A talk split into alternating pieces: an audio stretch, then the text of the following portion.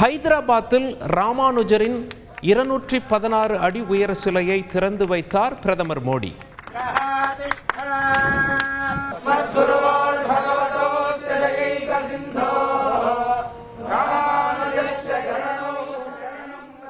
நூத்தி இருபது கிலோ தங்கம் சேர்த்து ஐநூறு டன் எடையில் உருவான பிரம்மாண்ட சிலை.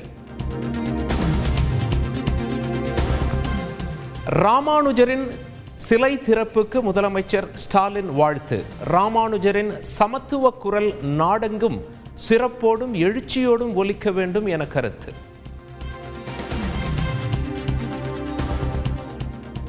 நீட் விலக்கு மசோதா மீண்டும் நிறைவேற்ற வரும் எட்டாம் தேதி சட்டப்பேரவை சிறப்பு கூட்டம்.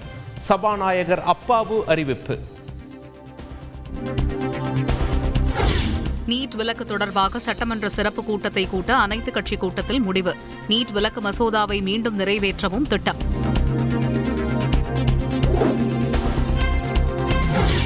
நீட் விலக்கு மசோதா விவகாரத்தில் ஆளுநர் அரசியல் கடமையை செய்யவில்லை. நூற்று நாற்பத்தி இரண்டு நாட்கள் மசோதாவை கிடப்பில் போட்டுள்ளதாக முதலமைச்சர் மு க ஸ்டாலின் குற்றச்சாட்டு. நீட் விவகாரத்தில் அரசியல் அமைப்புக்கு உட்பட்டே ஆளுநர் செயல்படுகிறார். நீட் தேர்வுக்கு அதிமுக எப்போதும் எதிர்ப்பு தெரிவித்து வருவதாகவும் ஓ பன்னீர்செல்வம் விளக்கம்.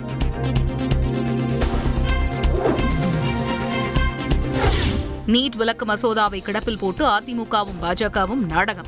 அக்கறை இருந்தால் அனைத்துக் கட்சி கூட்டத்தில் பங்கேற்றிருக்க வேண்டும் என துரைமுருகன் கண்டனம். எதிரிகளையும் துரோகிகளையும் எதிர்கொண்டு நீட்டுக்கு எதிரான போரில் தமிழ்நாடு வெல்லும்.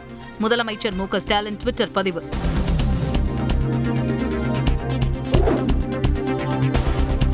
நீட் விவகாரம் தொடர்பாக ஆளுநர் மாளிகையை முற்றுகையிட்டு தமிழக வாழ்வுரிமை கட்சியினர் போராட்டம்.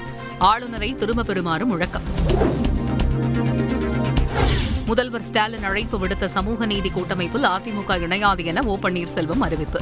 அரசியல் ஆதாயத்திற்காகவே இந்த கூட்டமைப்பு அமைக்கப்பட்டுள்ளதாகவும் விமர்சனம்.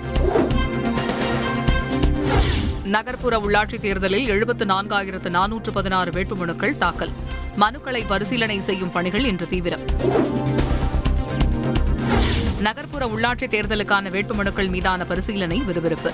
மனுக்களை திரும்பப் பெற ஏழாம் தேதி கடைசி நாள். ஹைதராபாத்தில் சர்வதேச பயிர் ஆராய்ச்சி நிறுவனத்தில் ஐம்பதாம் ஆண்டு விழா.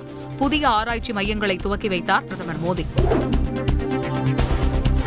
இந்தியா சொல்வதை உலகம் ஏற்றுக்கொள்வதாக மத்திய அமைச்சர் ராஜ்நாத் சிங் பெருமிதம். கல்வான் மோதலில் சீன வீரர்கள் ஐம்பது பேர் பலியான தகவலை சுட்டிக்காட்டி பேச்சு. சட்டப்பேரவை தேர்தலுக்கான தேர்தல் அறிக்கை தயாரிக்கும் பணியில் பாஜக தீவிரம். கவர்ச்சிகரமான அறிவிப்புகளுடன் ஓரிரு நாட்களில் வெளியாகும் என தகவல். ஹத்ராஸ் பாலியல் வன்கொடுமையில் பாதிக்கப்பட்ட பெண்ணுக்கு உரிய சிகிச்சை அளிக்கவில்லை. உத்தரப்பிரதேச மாநில பாஜக அரசு மீது அகிலேஷ் யாதவ் குற்றச்சாட்டு. தஞ்சை வட்டார போக்குவரத்து அலுவலர் வீட்டில் லஞ்ச ஒழிப்பு போலீசார் சோதனை. கணக்கில் வராத ரொக்கப்பணம் ஆவணங்கள் நூறு சவரன் நகை பறிமுதல். திருமாவளவன் மீது அவதூறு பரப்புவோர் மீது நடவடிக்கை தேவை. டிஜிபி அலுவலகத்தில் விடுதலை சிறுத்தைகள் கட்சி எம்எல்ஏ புகார்.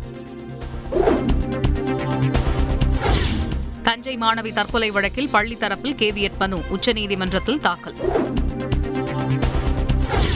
தஞ்சை அருகே பனிரெண்டாம் வகுப்பு மாணவி தற்கொலை ஆசிரியர் தகாத வார்த்தையில் திட்டியதால் விபரீத முடிவு என உறவினர்கள் குற்றச்சாட்டு. பிரபல பின்னணி பாடகி லதா மங்கேஷ்கரின் உடல்நிலை கவலைக்கிடம் மும்பை மருத்துவமனையில் தீவிர சிகிச்சை. ஆன்லைன் மூலம் சென்னை மாநகர போலீசாரின் விசாரணைக்கு ஆஜரானார் நடிகர் சித்தார்த். சாய்னா நேவால் குறித்த சமூக வலைதள பதிவுக்காக மன்னிப்பு கோரியதாக அறிவிப்பு. ஆப்கானிஸ்தான் தஜிகிஸ்தான் எல்லையில் நிலநடுக்கம். இந்தியாவில் காஷ்மீர் நொய்டா உள்ளிட்ட பகுதிகளிலும் நில அதிர்வு உணரப்பட்டதால் பீதி.